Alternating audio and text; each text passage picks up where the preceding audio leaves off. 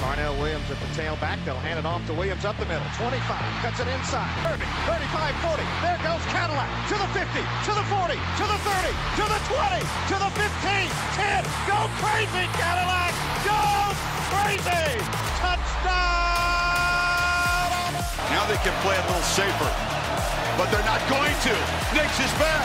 Throws it downfield. Caught. Touchdown, Williams a 20-yard attempt. Josh Harris, the snapper. Neil Caudle to the place. He'll hold it. Byrum waits for the snap to the place. There it is. The kick is up.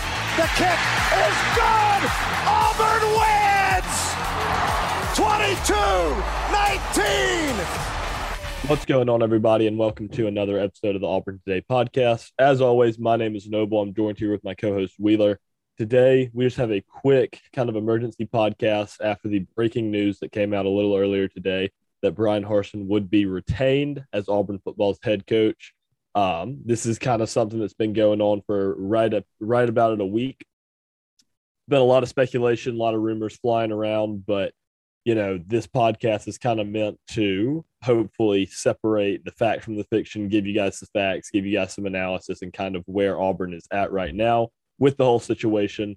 So the news came out uh, this morning that Bryan Harsin would be retained. The Auburn University staff and school, in a, you know, released a public statement. Bryan Harsin released a public statement. There's also currently, as we speak, a meeting going on with the team where they're kind of essentially telling them that he is staying and whatever. But the statement from Auburn University from Auburn President Jay Gogue is a little long. If you want to hear the whole statement, it's been posted onto my Instagram story, which is at underscore Auburn today. Uh, these two kind of the, the highlights were tweeted by Cole Cubelic. Said, I am pleased to report the evaluation of concerns raised raised regarding our football program is complete. I'm equally pleased to confirm that Bryan Harsin remains our head football coach. Specific to Coach Harsin, he was completely cooperative throughout this inquiry and is equally eager to consider and address any identified issues head on. So that was kind of what Jay Gogue was saying. And then Bryan Harsin, a couple seconds later, released his own statement that read, This has been one of the hardest weeks of my career, and it had nothing to do with my coaching ability. The personal attacks on me and my family went too far and were without justification. Their resolve through this experience has been incredible, but also completely expected.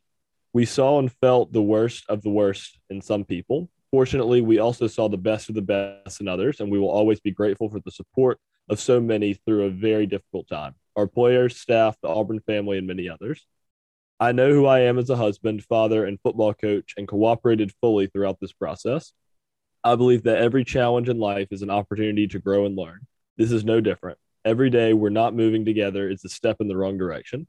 In order for us to take the Auburn football program where we all want it to go, we must, at all levels, commit to each other and this great university that we all love.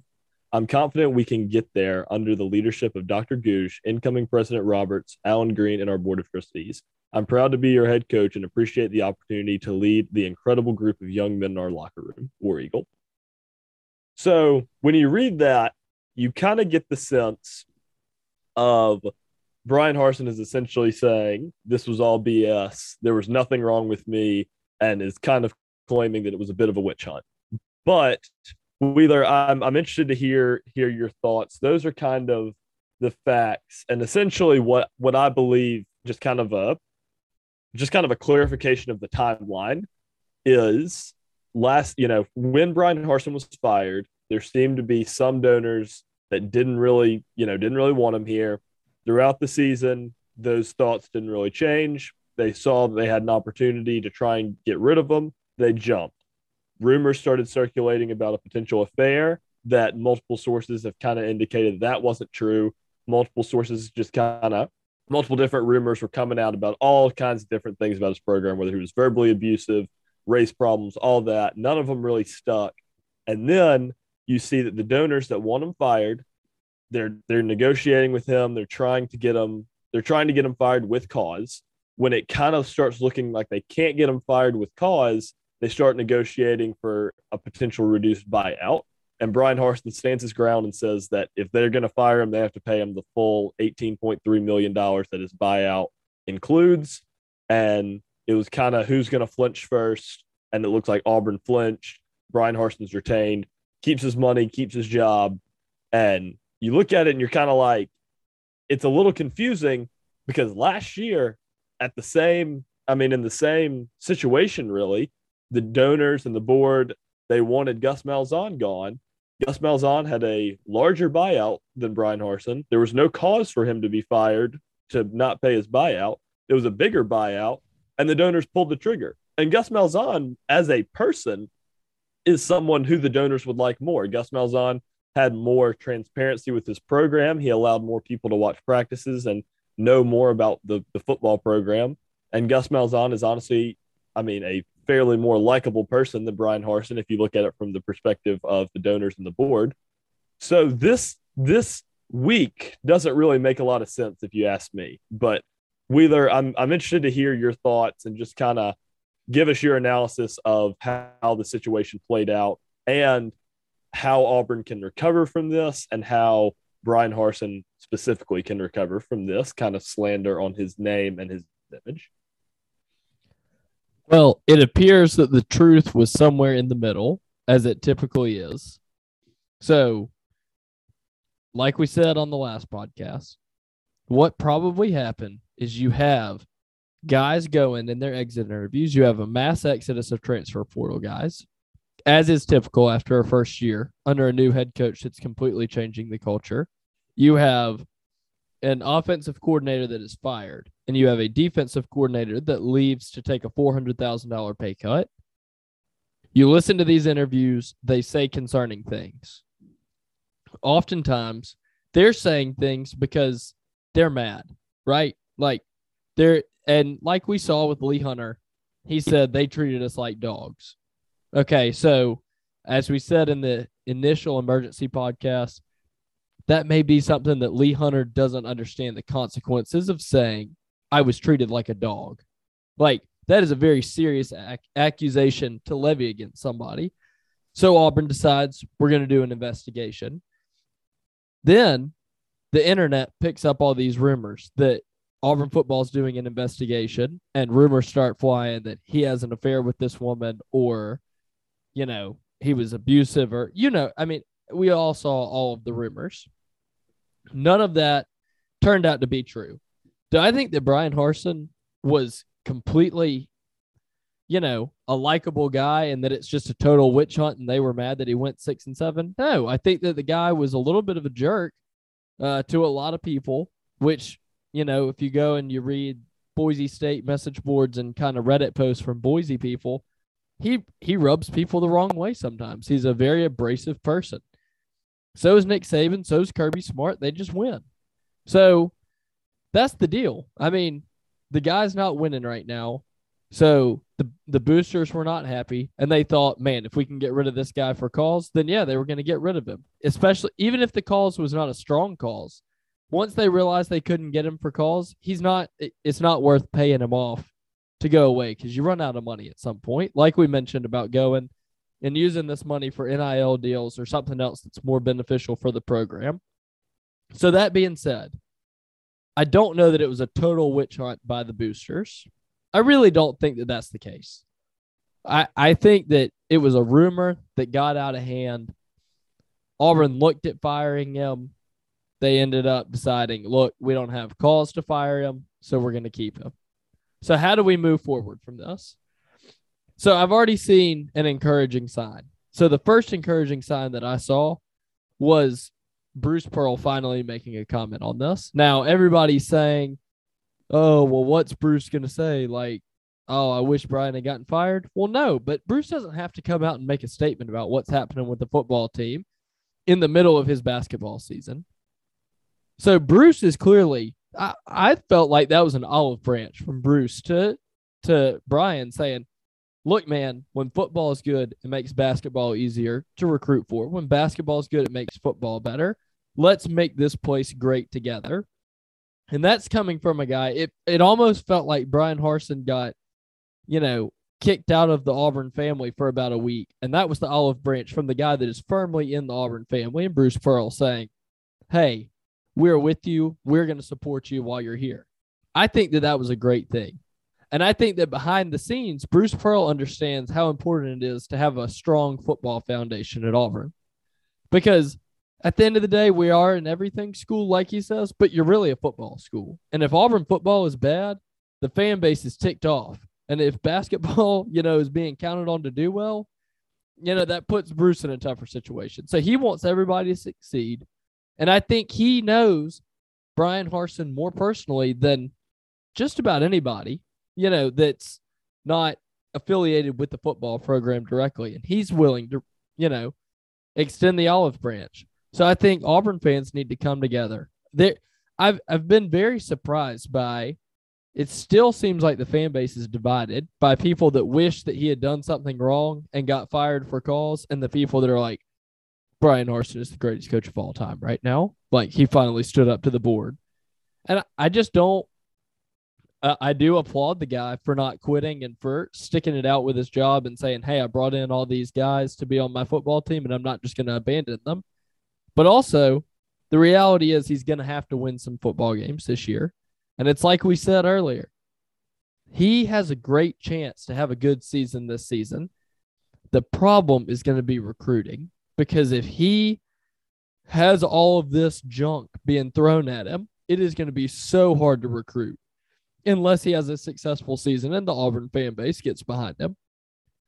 That being said, I do think that this is going to help the team in the long run because really, like, if you didn't transfer out after this week, unless something happens in spring practice and it becomes apparent, I'm never going to play, and you're going somewhere just so that you can get on the football field, which is going to happen. But and so people don't need to panic if you know four guys transfer out after spring. It's not that oh Bryan Harsin's back to being a jerk. No, like that that's going to happen in every spring camp this season because guys are going to see I'm not going to play. I'm going to go somewhere where I can play. So I think it just it ups the ante of importance for Bryan Harsin to improve the football product on the field this year. And it's like we mentioned before all this blew up, Bryan Harsin needs to do some more PR stuff with the people of Auburn. And I think tomorrow really starts where he can do something.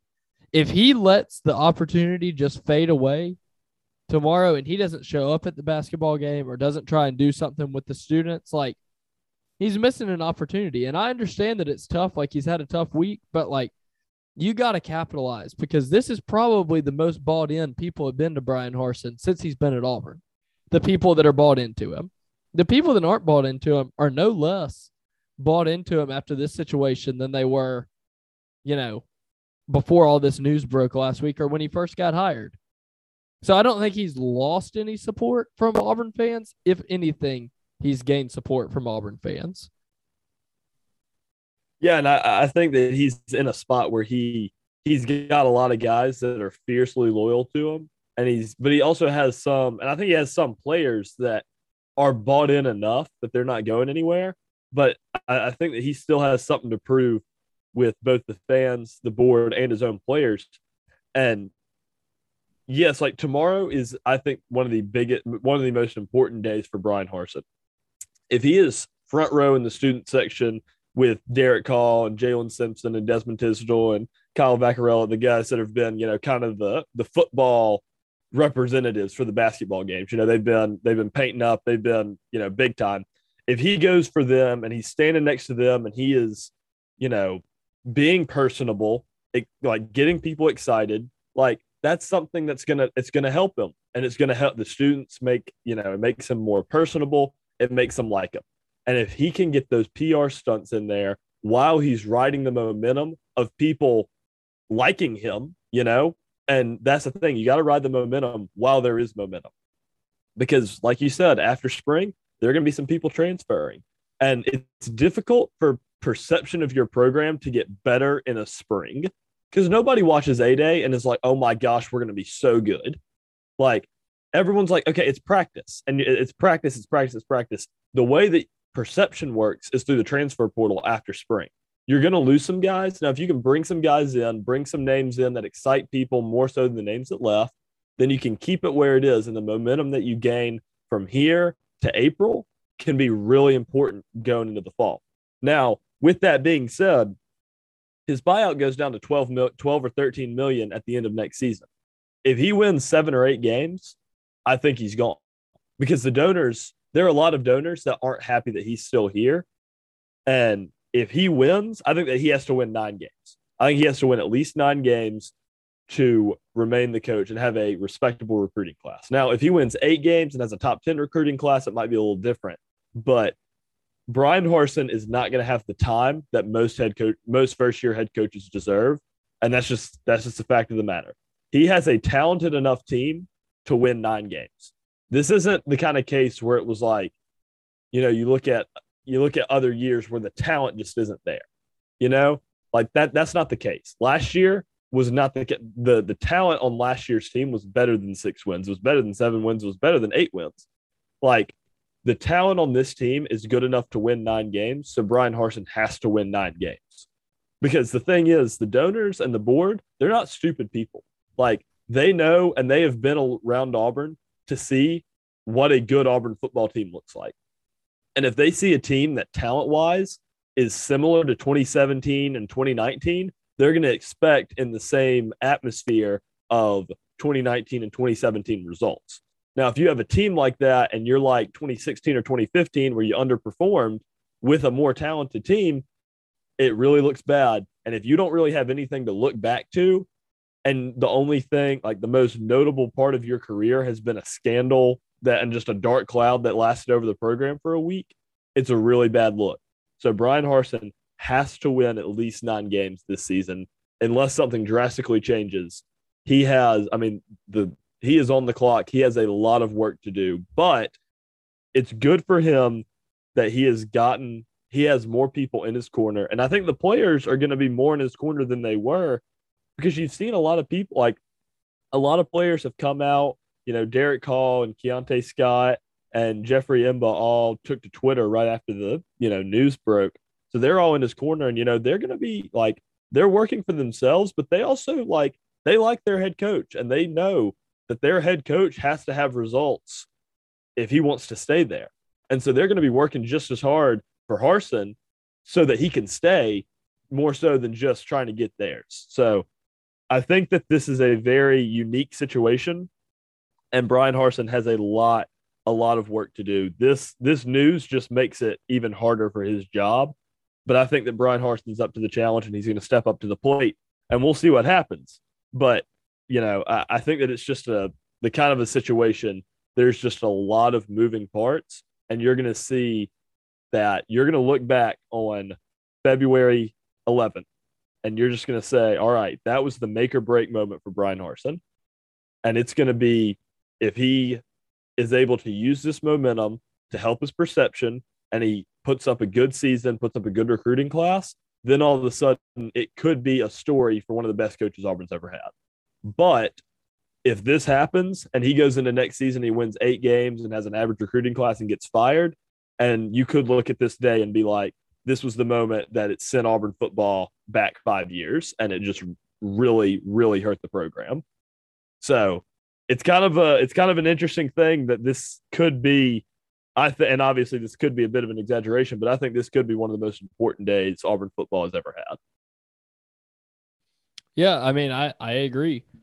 And the and the question really is: Is this one of the most important days in a good way or in a bad way?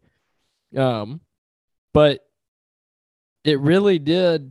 It it galvanized a lot of fans that were unsure about Harsin, and we talked about a couple weeks ago how he he was going to the basketball games and stuff and trying to ride the momentum train that he didn't have.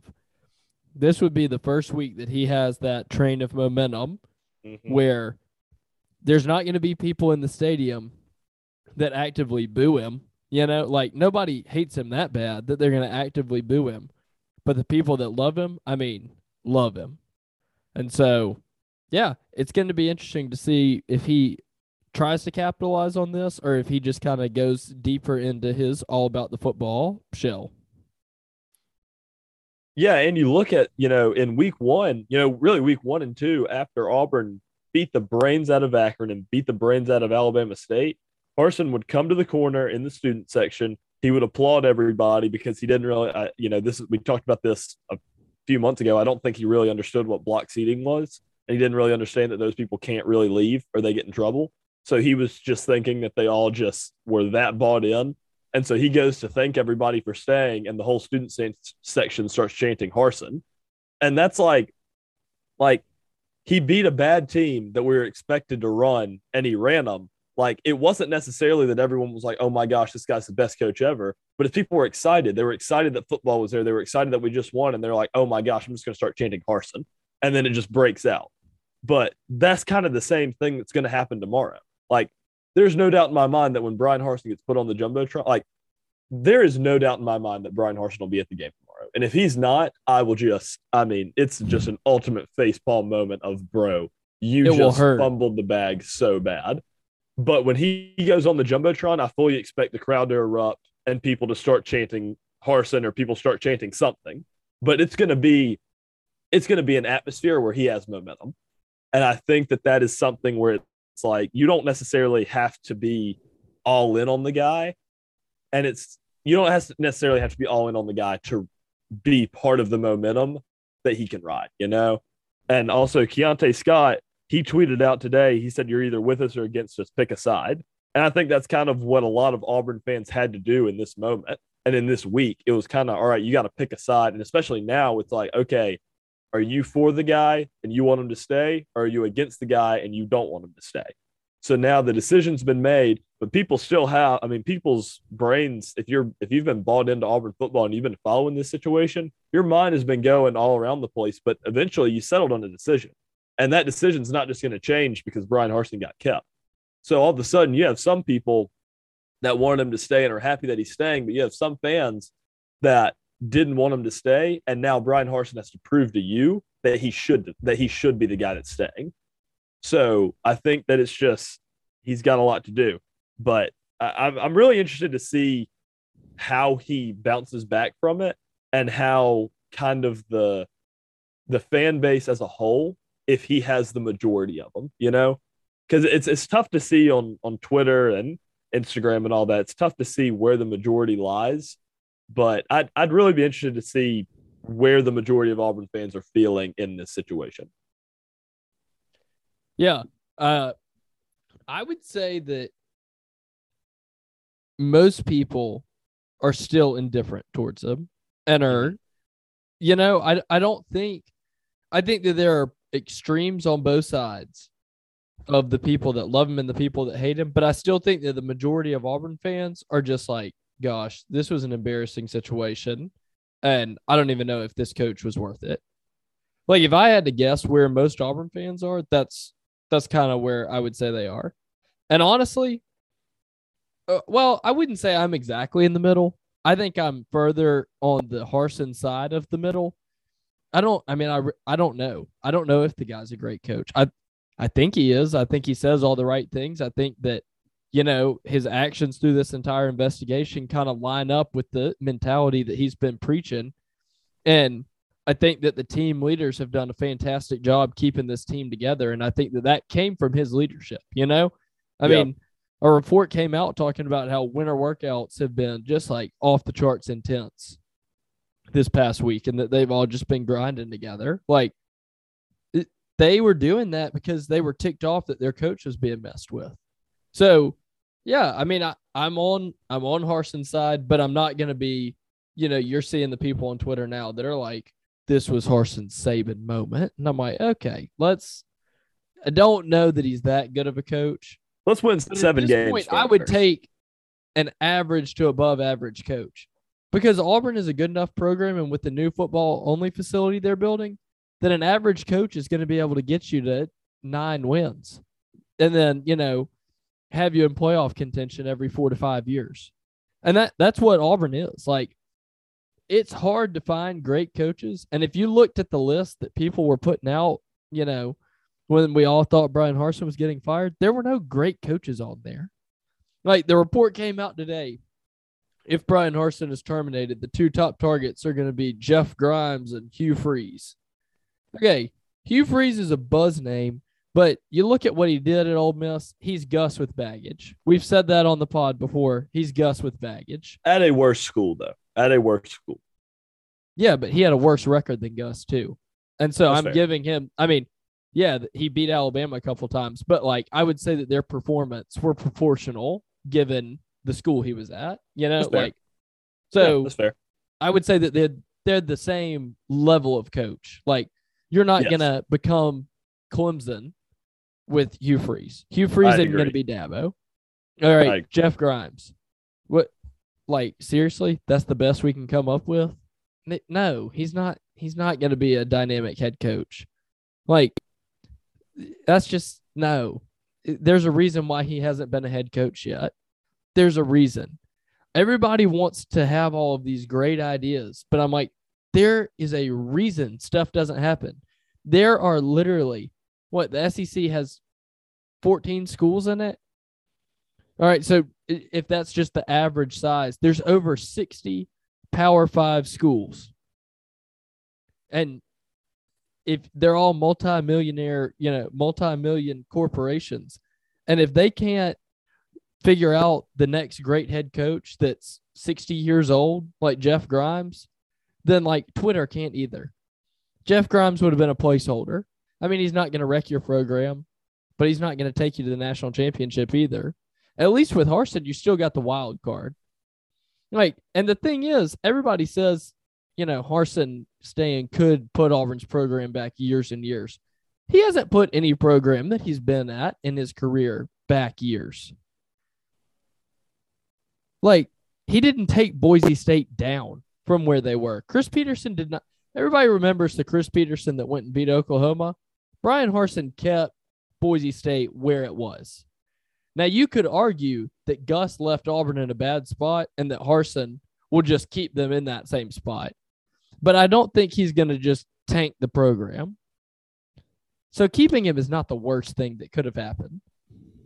Yeah, I agree, but I think I think that if you look at if you look at Bryan Harsin's biggest thing is an extended stay at Boise, but like you said, he took over an extremely successful program that Chris Petersen left behind.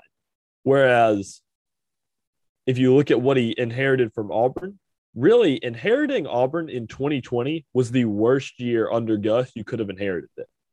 I mean, like, and Gus inherited a horrible, like, kudos. I mean, it really kudos to Gus. He inherited a bad program in 2012. It was a team that literally just gave up halfway through the year and literally just gave up halfway through the season.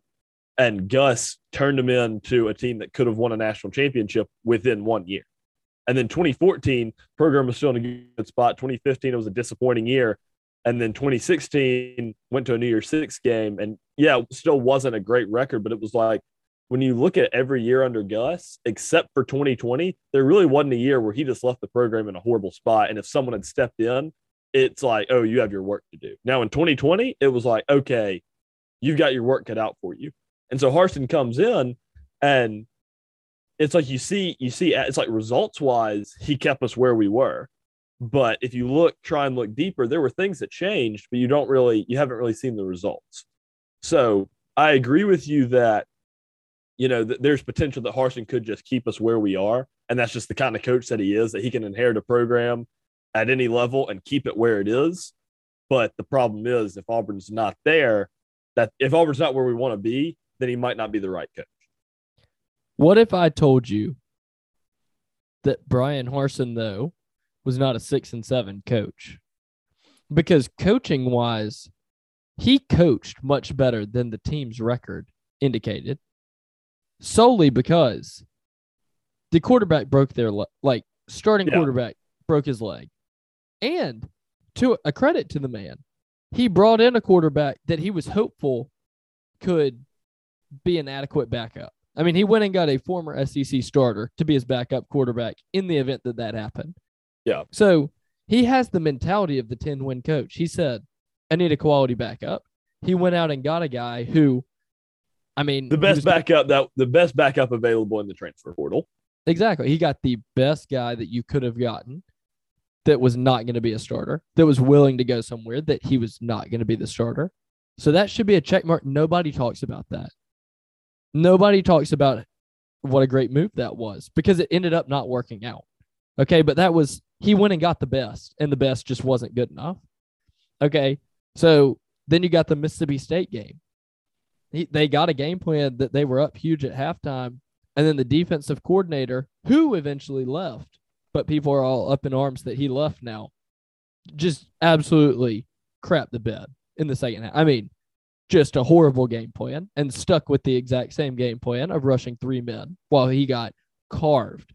I mean, just annihilated. Okay. Texas A&M game. It wasn't a coaching problem of what Harsin did. Like, it was not. The plays were there. Bo Nix, first of all, couldn't hit his open receivers that day. When he did hit them, they couldn't catch. And then Bo just absolutely went madman and fumbled the ball twice inexplicably by not getting hit. That's not coaching. Like no quarterback coach teaches somebody to fumble the ball. So you can't blame you can't blame him for that. I don't know. I just I think that he's really being treated unfairly because of the perception going in and a lot of bad breaks that he did not create himself. Now you can argue that the Penn State game was a bad break that he created himself. He ran a trick play. Okay, he ran a trick play to a former quarterback to go and play quarterback, and the dude again fumbled the football, just running. Nobody touched him. Now you can say he threw a fade pass on the goal line when he had Tank Bigsby. Well, he fired that offensive coordinator who tended to do stuff like that. So every time that there's something that happened, there's a rational explanation that's not coaching. It's players not executing and not it's not like they're not executing skills that should be taught. Like you shouldn't have to teach the guy how to not fumble when he runs and no one touches him. No, you don't there's not a drill for that. What what drill could a coach possibly do that guy is fumbling when he's not touched? That's just fundamental being a human. You know, like should he have them all go work at Acre for a week during the off season and learn how to carry a tray without dropping it? And maybe there's some real consequences if you drop it because you drop a several hundred dollar meal. like, what do you want the man to do? There's nothing he can do to teach that. And so you you have legit two games that were lost by people just dropping the football that had it in their hands with two hands on it. They just, bah, I dropped it. And how much different is the season if you beat Penn State, you beat Texas A&M, Bo Nix doesn't break his leg. None of the none of those were coaching problems. He took Alabama to quadruple overtime with a horrible team. Noble, literally, I think Auburn High School had as good of a shot to score as many points as Auburn University did in that game. Like there, we knew there was absolutely no hope. Yeah, and I, I think I think when you look at it, if you look at our season, like you said, Penn State, if Kobe Hudson doesn't fumble, and we've talked about all these games a lot, but if Kobe Hudson doesn't fumble it, all of a sudden, you know, there's potential that he scores on that play. Like legit, if you look at it from from the angle that Kobe had, if he doesn't fumble it, there's legitimate potential that he scores on that play. So if he scores on that play, get something going. If you could, you know, muster a win in Happy Valley, and let's say even if you don't, the Georgia game, I mean, Georgia won the national championship, and if we catch the ball, we lose by. If we just catch all the passes seven. that hit the hands and were dropped, we lose by 7, 10, 14 ish. But national champion, like you don't expect anyone to beat the team that won the national championship. Okay, convincingly too. Yeah, I mean, exactly. Hammered Alabama in the national championship and then like you said, Texas A&M, like Texas A&M, I, I think everyone thought it was execution. I mean, I, I, personally, I thought that the problem was execution in that game.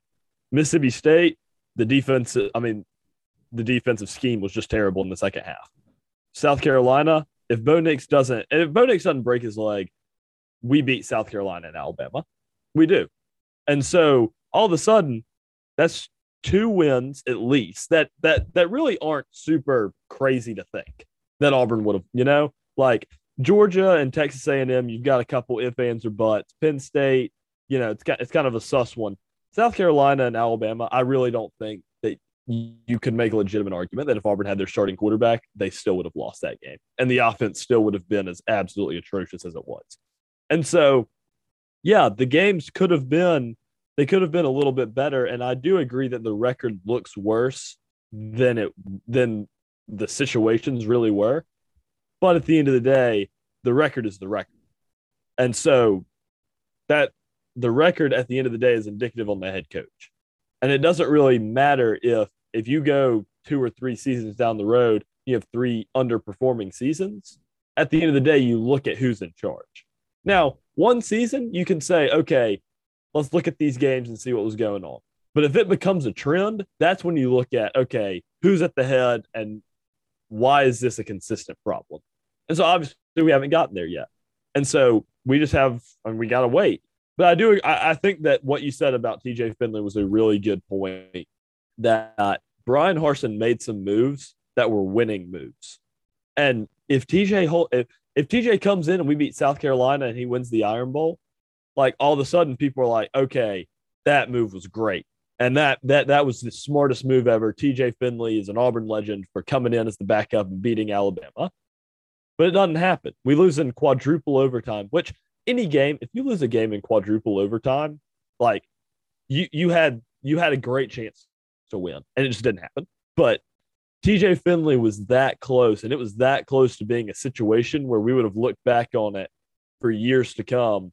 And it would have been like when Patrick Nix came in when Stan White tore his ACL and beat Alabama. And it would have been a legendary story that people tell their kids all growing up.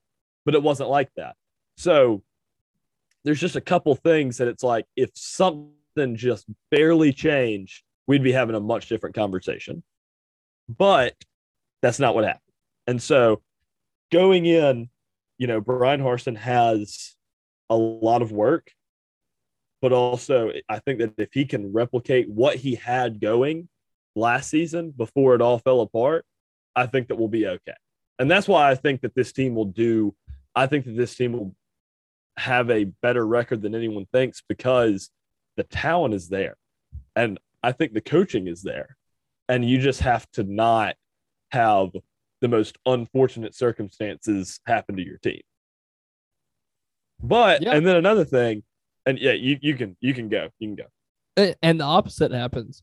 You also can't look at a year that turns out really great where the ball bounced your way every year and say, oh, that guy's a great coach.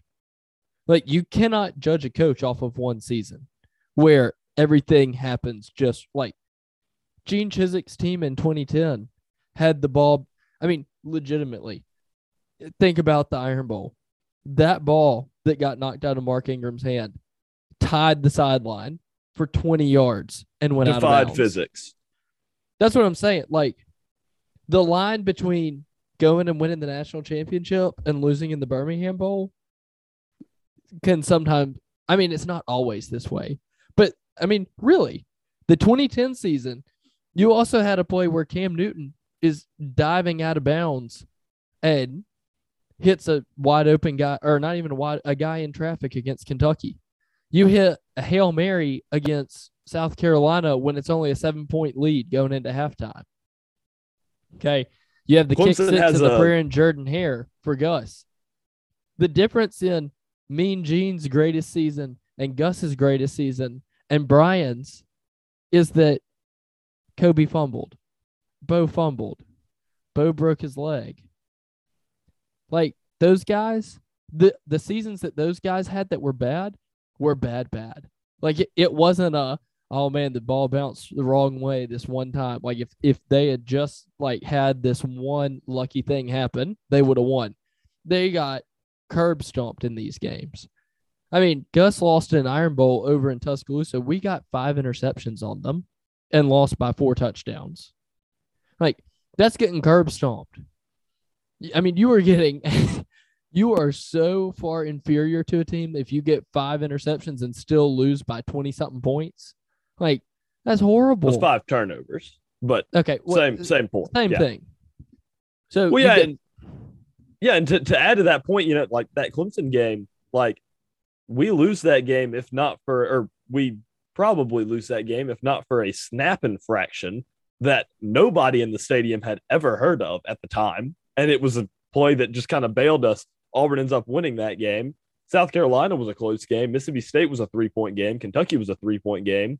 LSU, if Ontario McCalebb doesn't run 75 yards to win the game, that game could have ended up a lot differently. Alabama, we probably should have lost if that ball doesn't roll 30 yards without rolling out. Like, like Alabama fans look at that, and that is one of like, it's not like Alabama fans that really know Alabama football when they're talking about how oh God's an Auburn fan. A lot of the time they don't point to they, they don't point to the kick six. They don't point to some. They point to that play because they're like that. Alabama had everything going for them, and a fumble, and the ball just roll. Like footballs don't do that. They're they're designed to not do that, and it just rolled perfectly. And so it was, you know, and we've talked about it. I think a couple months ago we had a we had a segment. We talked about the 2019 team, and we literally outlined three plays that make Auburn go undefeated that season and that Auburn didn't go undefeated that season. We lost three games in the regular season. So it's like you said, football, especially, is a game that if you can pick, really, if you can pick most seasons that were semi decent, if you pick five to 10 plays, you can put most teams that were in the top 25, you can put them in the playoffs. Yeah. And, and, and yeah. And you also look at the Alabama game this year, everybody points to Tank. Go watch those interceptions literally Bobo is calling the safest pass in the playbook, and TJ Finley is creating new ways to throw an interception. And you can't just run the ball for the last 12 minutes of the game when your offensive line's not good. Like they had to throw the ball, but they weren't throwing risky things. They were throwing like what you throw on seven on seven when your guy's throwing an interception. You throw this as the next pass to like get him going again. You know, get him feeling to open good. receivers. Yeah, the guys are wide open. The receivers did their job, and he's sailing it 15 yards over their head. And the Alabama dude is jumping. I mean, he jumps so high, he looks like he's at the freaking trampoline park in Auburn. Like, how does a human get that high? You know, like it was not easy to intercept. It was so overthrown that the guy 15 yards behind him had to make the most athletic play I've ever seen in that stadium to make the grab. I mean, literally inventing new ways to throw an interception. And that's not that's not the coach that the backup quarterback is just absolutely choking the game away. So I think that the how bad Bryan Harsin is for the people that are not excited today has been way overblown. We are not saying he's the greatest coach, but he is he's not a program tanker. Then that story that story came out about Arkansas State. Their old athletic director literally came out and said this is all 100% false. No one interviewed me for this this is a fake story. And then there's the thing that all the Boise, you know, fans are saying, "Oh, Bryan, you know, he was a jerk. We were trying to get rid of him anyway." Were they really, or or are they butthurt that he left and they had a bad season? Because you know, fans tend to change how they look at things later in time. So all I'm saying is I'm not saying that this is the greatest coach of all time and that he's the next Pat Dye at Auburn, but don't act like he's Doug Barfield. I mean, come on now. Don't act like he's taken a storied program and just putting it through the mud. If anything, he got put through the mud. Yeah, and I think that this is something that I can't I can't remember I can't remember if I said this on on the last podcast or not. But my concern with retaining Bryan Harsin is can he overcome this? And that's I think that's the biggest question. And if and if he can't, we're going to look back on today and say we should have fired him because he couldn't he couldn't overcome and he might go somewhere else and become a great coach, but if he can't overcome what was going on now, then keeping him was a huge mistake. Now, if he can overcome it and he can get back to where he needs to be, you're gonna look. It's like I said, you're gonna look back on this day and say it was a great day for Auburn sports. I I I don't know if he's gonna come back from it. Honestly, if you had asked me a couple days ago and really yesterday or even earlier today, like I would say no, he probably can't come back from it. And I still am not convinced that he can. I'm gonna have to be I'm going to have to be proven wrong that he can come back from it because it's not an easy thing to come back from. And I don't think it'll be indicative on him as a person or a coach if he can't really bring Auburn's program back to where it needs to be despite all of this because there's so much going on and so many forces working against him. But I think that you've seen I think this is kind of seen this kind of situation has revealed the sources and the the people and the forces working against him, but it's also revealed the people in his corner that are pushing him forward. And so we're going to find out who's stronger. And I think that that'll be a really important thing to see for the future. But as of right now, I'm kind of really at the same place I was last year where I'm cautiously optimistic. I'm encouraged by some things, but at the end of the day, I got to see some results. But the encouragement is there. And so now we're going to sit and wait. He's going to hire a new offensive coordinator. It, it, I mean, he, he might he might just promote from the inside at this point. I wouldn't be super super surprised at that. But at the end of the day, he's got a vacant offensive coordinator position and he has an unproven defensive coordinator. He's going to have spring ball rolling around and he's going to have a lot to prove. And we're going to see what he can do. But I think the biggest thing for Bryan Harsin in the next two weeks is ride this wave, ride the momentum of the people in his corner. And he needs to do everything he can to make his perception through the roof and kind of make right all the wrongs that have been done this past week. There are three things that Bryan Harsin needs to do before spring practice. And two of them I think are vital to his success. And I I really don't know that he can succeed without two. And one that I think is moderately important for his success. Okay. The two that are vital for his success, he has to retain Zach Etheridge. Has and to Cadillac Williams, both of them. Yes, but the rumors about Cadillac are not as strong. I mean, the, I think That's there's true, an yeah. offer in hand about Zach Etheridge. I don't see Cadillac leaving. There's not like a job offer that's been publicized. I agree. Yeah. He must keep Zach Etheridge. I think, and this is just my opinion, he needs to promote Trovon Reed. Now that was not one of my two, but that needs to happen. It, needs to happen. He needs to improve his recruiting, and Trevon proved that he was one of the best guys on the in the support staff or anywhere at recruiting. He needs that kind of energy. Finally, he has to connect with the Auburn people. He he's got to do a better job of that in in the city of Auburn and with boosters in the state of Alabama. He has got to connect on a personal level, or this is going to become a recurring theme. Finally, I think he needs needs but doesn't have to bring in an outsider for the offensive coordinator position. That's just my personal opinion. I don't think Kiesau is ready. I think he's the only one that's looking at it. I think he needs another offensive coordinator. I agree. I, I wholeheartedly agree with the first two. I I think Zach Etheridge is the most important. I, I think that he is the most important thing that we have to do. I, I think that Trovon Reed is one of the best recruit. I think that he's a fantastic recruiter. We need to do everything we can to keep him in Auburn and having the duo of Trovon Reed and Zach Etheridge. I think we can land really mo- mostly any recruit in the country. Those guys are elite recruiters, and you look at our 2023 targets at DB, and you could they're, they're going to have a chance to showcase that.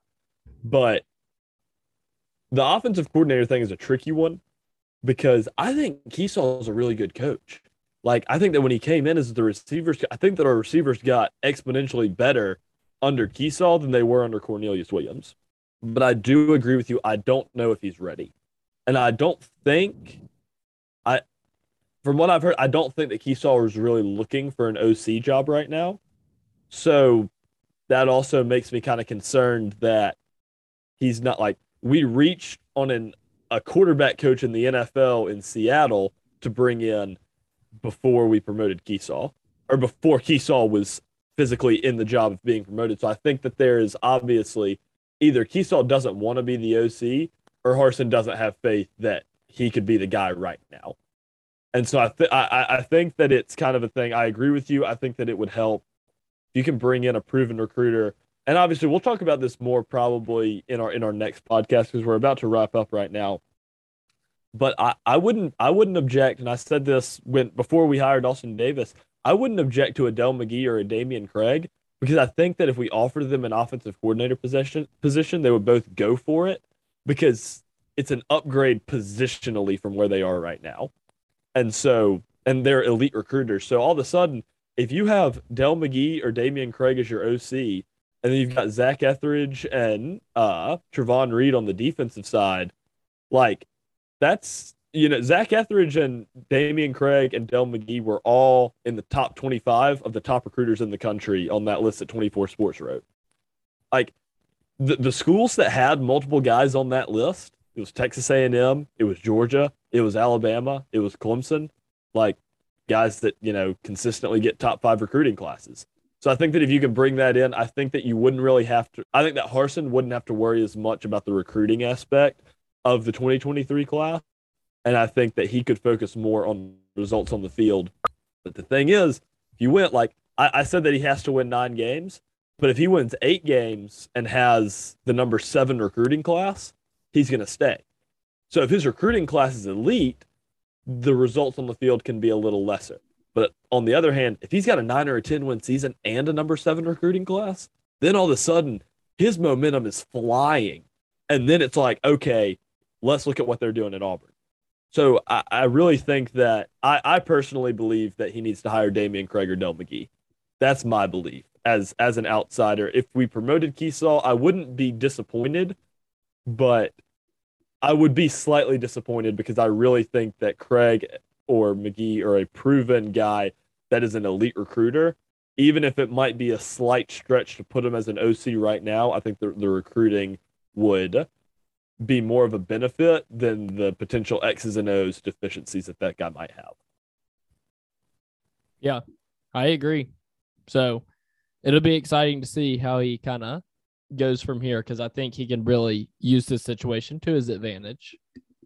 Totally agree. And I think that the way that Bryan Harsin plays his cards in the next two weeks are going to be vital to his success both this season and in uh and in the future. But I think that kind of wraps up uh, this this quick little podcast. If you've followed the whole, you know, Bryan Harsin saga, we really appreciate it and hope that this kind of clears some things up with, you know, what really happened and kind of where we go from here. Um, but as always, we really appreciate the listen. And, you know, obviously, if you have any questions or comments and you want some clarification on some things, feel free to DM the page. Uh, thank you guys again for listening and War Eagle. War Eagle.